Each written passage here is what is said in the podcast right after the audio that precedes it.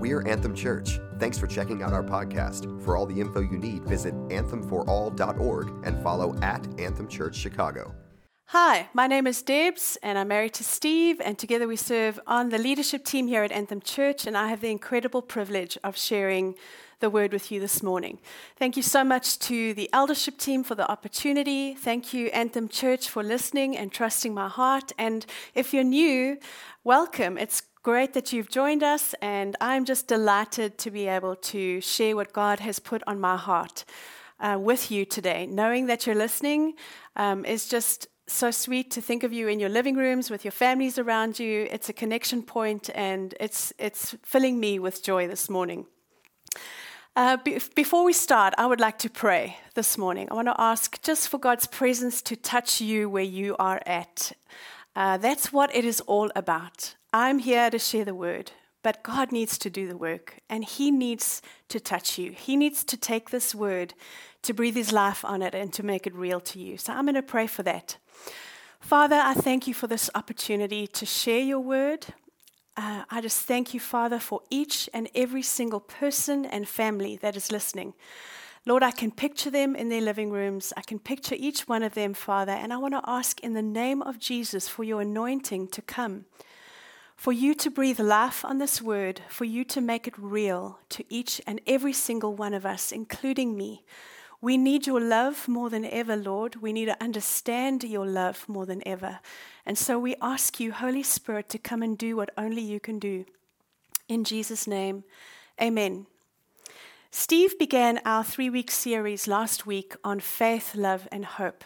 And he based, well, we've all based our sermons on the scripture from 1 Thessalonians 1, verse 3. We remember before God and Father, our Father your work produced by faith, your labor prompted by love, and your endurance inspired by hope in our Lord Jesus Christ. And the intent of this series is to explore what it looks like to be filled to the point of overflowing to others. So, how are we filled with faith? How are we filled with love? How are we filled with hope so that we can overflow to others? It's week two, so I get to share on love. And 1 Corinthians 13, verse 13 says, Now these three remain faith, hope, and love, but the greatest of these is love. And I get to share on the greatest one. It's no coincidence. I keep telling Steve that's because I'm his favorite, God's favorite. But we're all God's favorites. I know that. The whole series, but more than that, who we are as believers, who we are as followers of Jesus, and who we are more so as Anthem Church is all about overflowing to others. It's never just about us, it's about what God can do in us so that we can overflow to others. We need to fully understand and grasp the love of God because if we don't, we will miss out on what He wants to give us and we will miss out on what we can give others if we don't understand His love.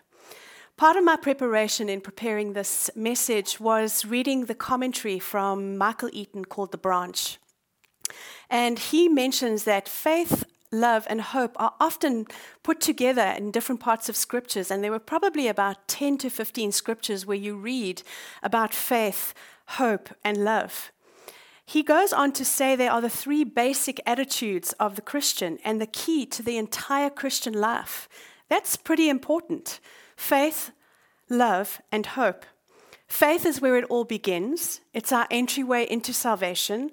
Love grows and deepens as we build relationship with God and fully grasp how much He loves us.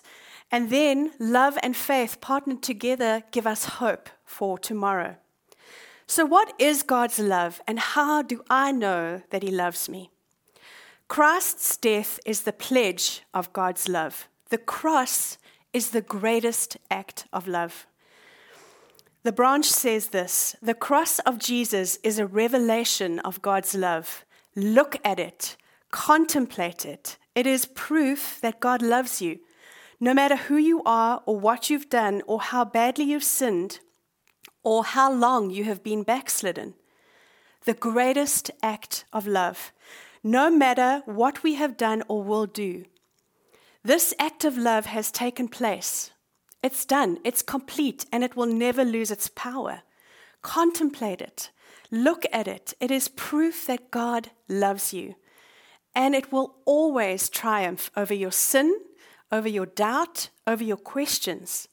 It will always win. It is the greatest act of love. The Father saw you. It was like you were the only one who mattered. He loved you in your sin and your shame. The greatest act of love was to send his only Son to die for you and for me. If we were the only ones left, he would have done the same thing. He saw you, he called you, and he chose you. One of the positive things that have happened through COVID is that I believe we can all relate to each other. We have all been through the same thing and experienced the same feelings to various degrees feelings of isolation, of hopelessness, of being alone. Isolation is one of the devil's schemes. It is subtle, but it is devastating.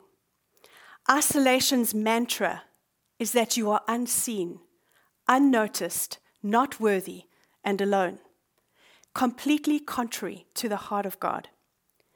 When we feel seen, we feel loved. When we feel unseen, we don't feel love, and therefore we are not able to love others. Having the privilege of being in ministry for over 30 years now, I have witnessed firsthand the power of being seen and how simple this act is, and it demonstrates God's love in a powerful way. For a new believer, being seen affirms their tender faith journey, establishing and affirming a connection with their Father. For those more seasoned, it's an incredible reminder when life has taken its toll and the devil has been rampant. It washes away all sin. It washes away hurt, it washes away pain, and it authenticates truth. That's the power of being seen by God Almighty. It is one thing being seen by a friend, it's another thing completely and entirely when, when the creator of the universe calls your name and chooses you. Even Jesus needed to be seen. His identity was affirmed by the Father in Matthew 3 before he even did anything. Matthew 3, verse 16 says, As soon as Jesus was baptized, he went up out of the water. At that moment, heaven was opened, and he saw the Spirit of God descending like a dove and alighting on him. And a voice from heaven said, This is my Son, whom I love, and with him I am well pleased. Before Jesus began his ministry and his journey towards his death, he was seen and affirmed by his Father. In a display of the miraculous, the audible voice of God strengthened him for what was ahead. He was seen, the heavens literally opened, and a light lit him up. God said son. He didn't say king. He didn't say Messiah or Savior. He said son. It was intimate and powerful, affirming his identity. He said the words, I love him, words that I know must have carried Jesus in the darkest of times. Being seen is also why the gift of prophecy is so incredibly powerful.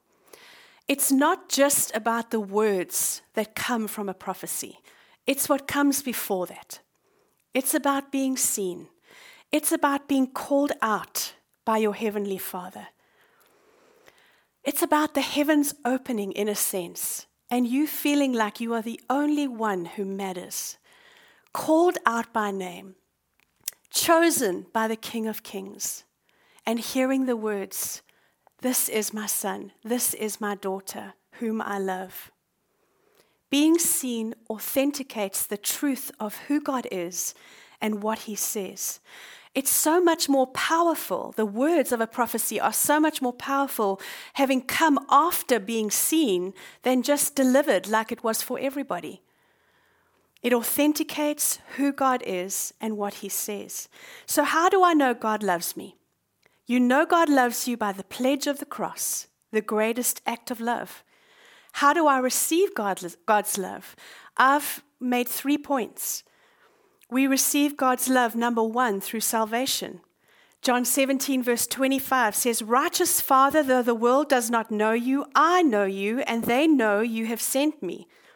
I have made you known to them.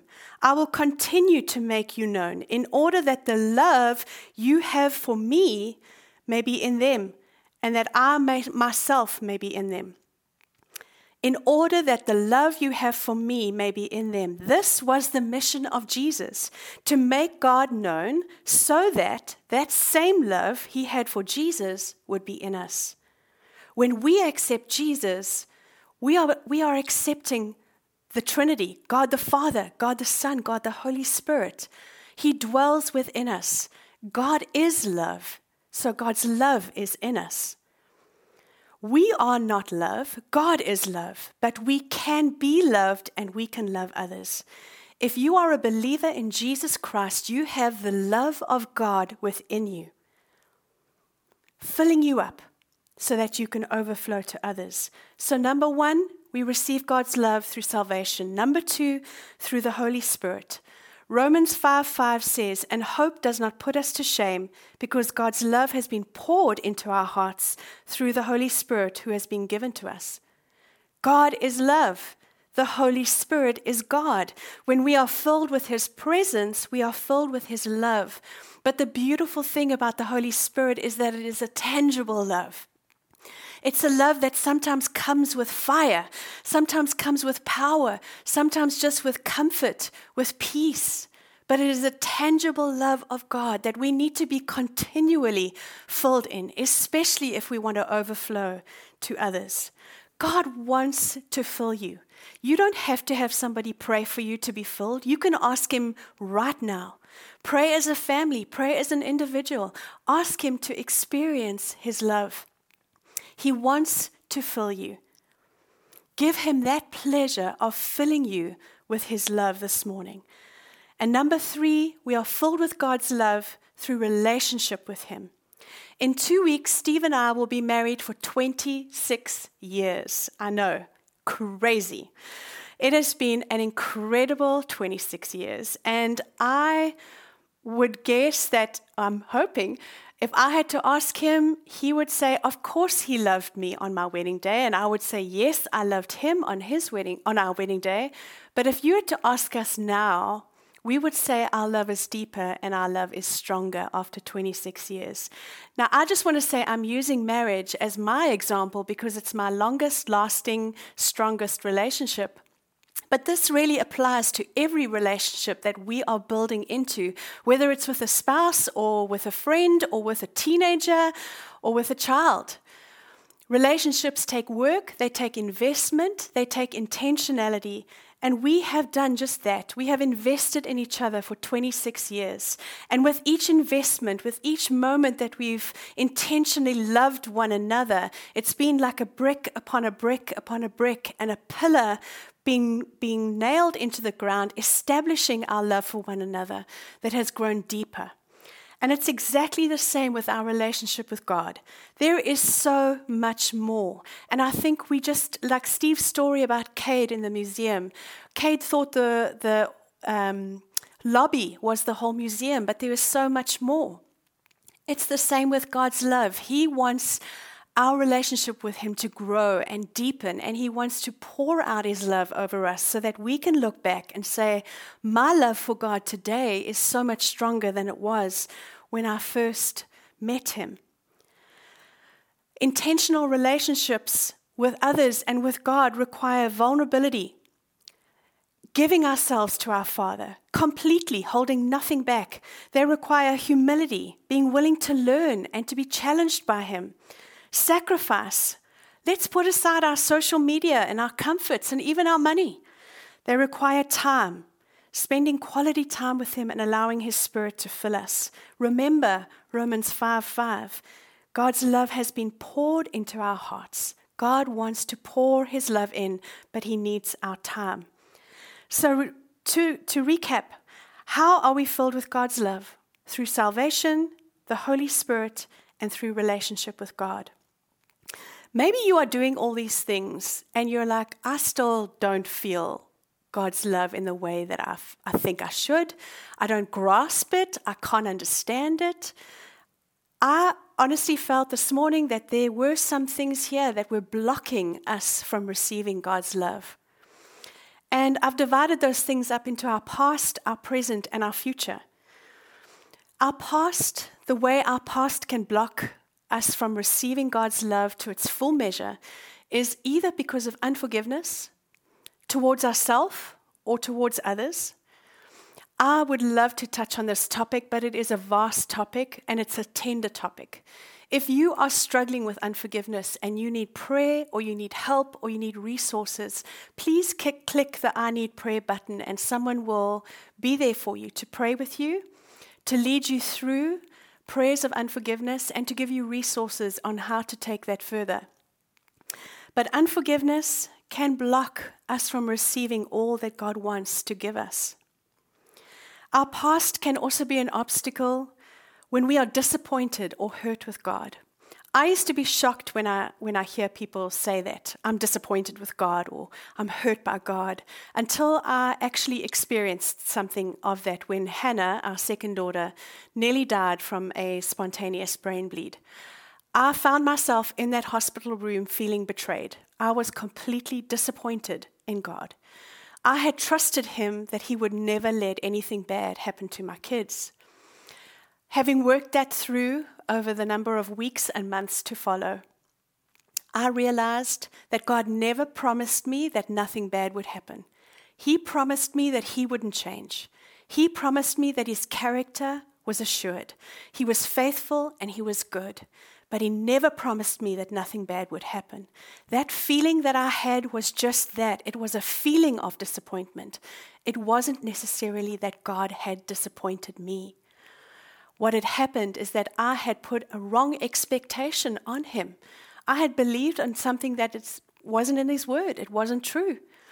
He is faithful, he is good, and that is his promise to me, and that is what I can be assured of. But feeling disappointment and feeling hurt by God are real things. But what you need to do is you need to confess that. You need to tell Him and allow Him to show you who He is, who His character is, and help you work through that. But feeling disappointed and hurt with God can block us from receiving His love.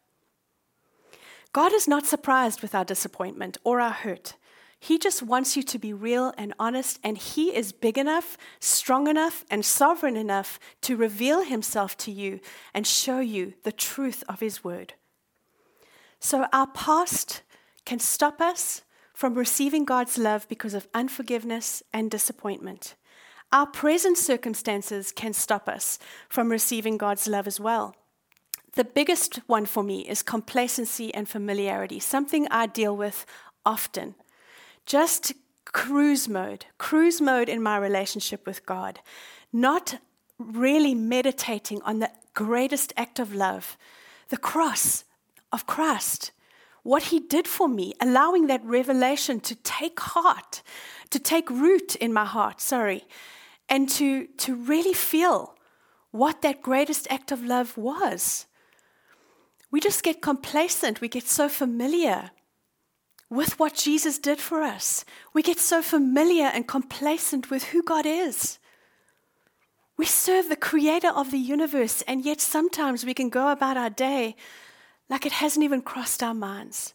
Can you imagine what our day would look like if we carried that revelation of the greatest act of love in us all the time, filtering every word, every action through it? Complacency and familiarity can stop us from receiving the full measure of God's love. Faith fatigue, another one that I struggle with. Man, sometimes I just want God to come into the room to reveal himself and give me a hug so that I can tangibly touch him and feel him and not have to choose to believe him. It's hard to always choose faith when everything else sometimes says something different. But Steve touched on that last week. We can be filled with faith to overflowing, but we need to choose faith. Distraction, I think, is self explanatory. We are living in a world full of distraction, and that can stop us from slowing down enough and meditating and allowing God to fill us. And the last one is pride. Remember, we are owed nothing. God owes us nothing. We deserve nothing. And yet He died for us and has given us blessing upon blessing and favor and provision and faithfulness and mercy. And yet sometimes we can walk around thinking we deserve it when we've done nothing of the sort. So our past through unforgiveness and disappointment can stop us from receiving God's love. Our present, complacency, faith fatigue, distraction, pride can stop us. And what about our future? How can our future stop us from receiving God's love? I'm going to answer that question with a question Is there anything in your life that you are holding out for that has taken the place of God's love? Sometimes our best intentions can become idols, even prophecies or promises. This is always a tough one because we have to balance out faith, but never ever let the promise take the place of the promise giver. God is so much more than the promises He gives us, but we get so hung up on those promises sometimes that we miss out what He wants to do with us while we wait for them to be fulfilled. If He gave the promise, He will fulfill it. This black and white approach that I just delivered to you is one of the things that drives my husband insane. He's like, Babe, there are nuances. And I'm like, Yes, there are, but sometimes there aren't. Sometimes it just is what it is. And what can we do? And how can we change something? If God has promised it, He will fulfill it. There is nothing we can do to make that happen, no matter how many doors we bash down. God will do it in His timing. So, to recap, how are we filled with God's love? Through salvation, the Holy Spirit, and relationship with God. What stops us from receiving His love? Our past, unforgiveness, disappointment. Our present, distraction, opposition, pride, complacency, fatigue. And our future, putting the promise over the promise giver. What does it look like now if we had to put all those obstacles aside, if we had to do all these things and say, God, fill us? What does it look like practically, practically to be filled to overflowing? More than ever before, Anthem Church, we need to love one another. More than ever before, we need to reflect the authentic love of God. But that can be overwhelming in itself. How many people are out there that need to be loved? There are so many, and being overwhelmed by that can actually stop the very thing that God wants to do in us. When we say there's too many, I can't do it. But God is an intentional God, and we've got to remember that the Holy Spirit is involved in this journey. God loves intentionally, and He calls us to do the same. If you slow down and get filled with His presence and filled with His love, I truly believe that He will begin to highlight those people that He wants you to love intentionally. Every single one of you have different gifts and abilities and personalities and characteristics that are meant to love a specific person in the way they need to be loved. We don't all love the same, and people don't all receive love in the same way. God is an intentional God that has called us to love those people He places in front of us. We just need to slow down enough to see who they are. I have a little story to tell you as I end off this morning about a, a woman that I became friends with in South Africa called Rose. It was about 2001, I think, around that time, and I was a stay at home mom with two little girls, Rebecca and Hannah, who were three and two at the time. And it was an, an, an occurrence that happened quite frequently that I would get knocks on the door and people would try and sell me things. For a lot of people where we lived, in the rural community, that was their only source of income. So it became a regular occurrence. And one morning, I had a knock on the door, and I opened the door, and there was a lady who was selling a grass woven mat. And she told me in her Zulu, um, which is one of the official languages of South Africa, and I just graciously said, No, thank you, and I began to close the door. She began gesturing to me in Zulu. I didn't understand her words, but I could understand what she was trying to say to me. She was desperate and she was devastated. I didn't know what to do in that moment. And so I did what I could do, and that was invite her in for a cup of tea. We sat at the dining room table, and I made her tea, and she began to talk in Zulu. To this day, I don't know how we communicated because I know very little Zulu and she knew no English whatsoever. But in that one conversation, I realized that she was a widow, her husband had died of AIDS. Her daughter was 16 and pregnant with no boyfriend on the scene. She had four other children. They all lived in a one room hut with no running water, no utilities, and their only source of income were these grass mats. I, we finished off our tea, and I invited Rose to come to church with us that Sunday, thinking she's not going to come. Anyway, Sunday morning arrived. She was about half an hour early. She knocked on our door and she came with us to church. She fell asleep in church, but told me afterwards she wants to come again. And so we continued to take Rose, whether it was us or other people who gave her rides, or she would even sometimes pay for a taxi. Every Sunday she would be there. Every Sunday she would fall asleep, but every Sunday she would come back again. And she would tell us that it was good we began to uh, learn a little bit of the language, but we still could hardly communicate to the degree that I would have wanted to. Anyway, in 2004, Steve and I left um, that little town to plant the church in Chicago. And of course, I lost touch with Rose, but the story doesn't end there. 13 years later, we had the privilege of going back to that church, which is now solid ground. And I was standing on the grass having a cup of tea after one of the meetings when I saw in the distance this lady running towards me. And I squinted to see who it was, preparing myself for an almighty hug because I could see there was movement and uh, what do you call it? Um, anyway, forget that. Um, just ready for the hug.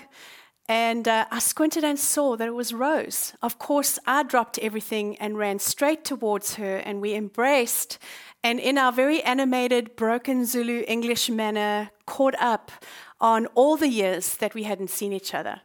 What I heard that day was incredible. She was at church, her daughters were at church, her grandchildren were at church. And not only that, Rose had become a connection point for a non for profit company who built buildings and helped communities become self sustainable. So she had become the contact person for that company that was part of that church. They went into this rural community, they brought running water, utilities, they helped them farm land so that they could be self sustainable, and Rose was that touch point. Now, I'm not telling you the story to make myself look important, like I did the right thing, all I'm doing is saying to you when God places someone in front of you, it's intentional. God has a reason why He wants us to love people. God loves Rose. He has always loved Rose, but life's hardship, hardships had taken its toll on Rose, and she felt unseen. I could see it on her face when I wanted to close that door. It was like she didn't matter like she wasn't worthy of my time or anything. But when I saw her, she was seen by God. And it led to events into her future which changed her life, changed the life of her children and her grandchildren. God is an intentional God who has called us to love others intentionally, to overflow with love. I think there are some of us who feel unseen. Some of us who have allowed life's hardships to rock us, where we've got to the point where we feel like we don't matter, that we're alone, that isolation's mantra has been loud in our ears. You're alone. You don't matter. You don't count. You're unseen. God wants to tell you this morning I see you, I call you by name, and I choose you. You are my son. You are my daughter with whom I am well pleased. As we worship in a few moments, I'm going to pray for us and ask for God's love to fill us. But before I do that, I also want to say to you if you're listening for the first time, if you've never heard the message of the gospel that Jesus died for you, that God sent his only son for you. And if you were the only one left on the planet, he would send his son to die for you too. If you have never accepted Jesus Christ as your Lord and Savior and you want to, please click that button that says, I want to receive Jesus, and someone will pray with you. This is the most important decision of your life. It's a decision that will change your life forever and the lives of those around you as God fills you with His love to a place of overflowing. Before we go into worship, I want to pray for us and ask for God to just once again remind us of His love. Whether you are feeling unseen or whether you feel the love of the Father, there is always more. So let's pray together. Father, thank you for your word. Thank you for the truth of your word. Thank you that we can stand on your word because you assure us that your word is true. And we have heard from your word this morning that you are love, that you see us, that you know us, that you call us, that you choose us. For those who feel unseen this morning, right now, Lord, may the heavens open. May they feel the love of your heart, the love of the Father pour out over them, saturate them to a place of overflowing. And Father, those who just need the reminder of who you are, who needs who need your love to authenticate your truth, to remind us, Lord God, that we are chosen by you, loved by you, and that you want to fill us to overflowing. Not just once, but over and over and over again. Would you do it right now in Jesus' name? I thank you, I bless you, and I worship you. We give you glory and honor and praise.